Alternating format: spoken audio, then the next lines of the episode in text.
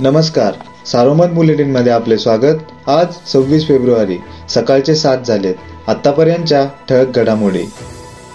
मागील वर्षी उन्हाळ्यात झालेल्या अतिवृष्टीत पातळी शेवगाव कर्जत आणि जामखेड या तालुक्यात एकशे एकोणचाळीस गावातील दोन हजार सातशे सहा हेक्टरवर नुकसान झाले होते. या नुकसानीपोटी जिल्हा प्रशासनाकडे चार कोटी सत्तावीस लाखांची भरपाई मिळाली आहे. ही रक्कम संबंधित तहसीलदारांकडे वर्ग करण्यात आली असून पुढील आठवड्यात बाधित शेतकऱ्यांच्या खात्यावर वर्ग होणार असल्याची माहिती निवासी उपजिल्हाधिकारी संदीप निश्चित यांनी दिली आहे. श्रीरामपूर नगर परिषदेचा चौऱ्याहत्तरवा अठरा कोटींचा अर्थसंकल्प मांडताना चांगलाच गदारोळ झाला.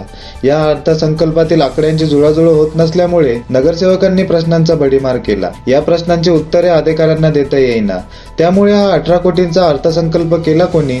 त्यांना सभागृहात बोलवा अशी मागणी नगरसेवकांमधून केली जात होती. सभागृहात अर्थसंकल्प व घनकचरा प्रकल्पावरून प्रचंड गदारोळ झाला. अर्थसंकल्पाच्या प्रती नगरसेवकांना सभा चालू होऊनही प्रती न मिळाल्यामुळे गदारोळ सुरू झाला. शहरातील कचऱ्याचा प्रश्न एरेवर आल्याने नगरसेवकांनी चिंता व्यक्त केली. अखेर श्रीरामपूर नगर परिषदेच्या दोन हजार एकवीस दोन हजार बावीसच्या चौऱ्याहत्तरवा सात लाख एकाहत्तर हजार रुपयांच्या शिल्की अर्थसंकल्पाला सभागृहात मंजुरी देण्यात आली.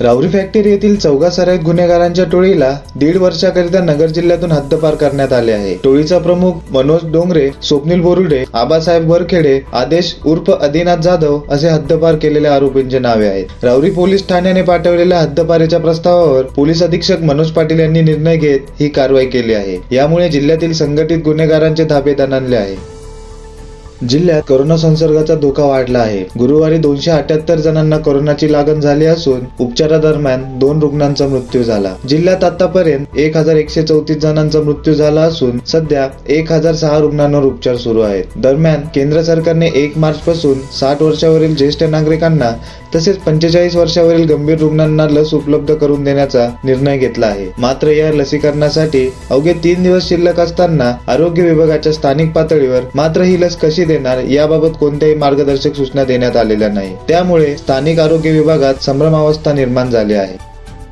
राज्यात काही जिल्ह्यातील करोनाचा वाढता प्रादुर्भाव पाहता स्थानिक प्रशासनाने जिल्ह्याच्या परिस्थितीनुसार एक मार्च दोन हजार एकवीसपासून आवश्यकता भासल्यास आणि परिस्थिती नियंत्रणात येईपर्यंत काही काळ शाळा बंद ठेवण्याचा निर्णय घ्यावा असे निर्देश शालेय शिक्षण मंत्री वर्षा गायकवाड यांनी दिले आहे. या होत्या ठळक घडामोडी. सविस्तर बातम्यांसाठी वाचत राहा दैनिक सारोमत किंवा भेट द्या देशदूत डॉट कॉम या संकेतस्थळाला. नमस्कार.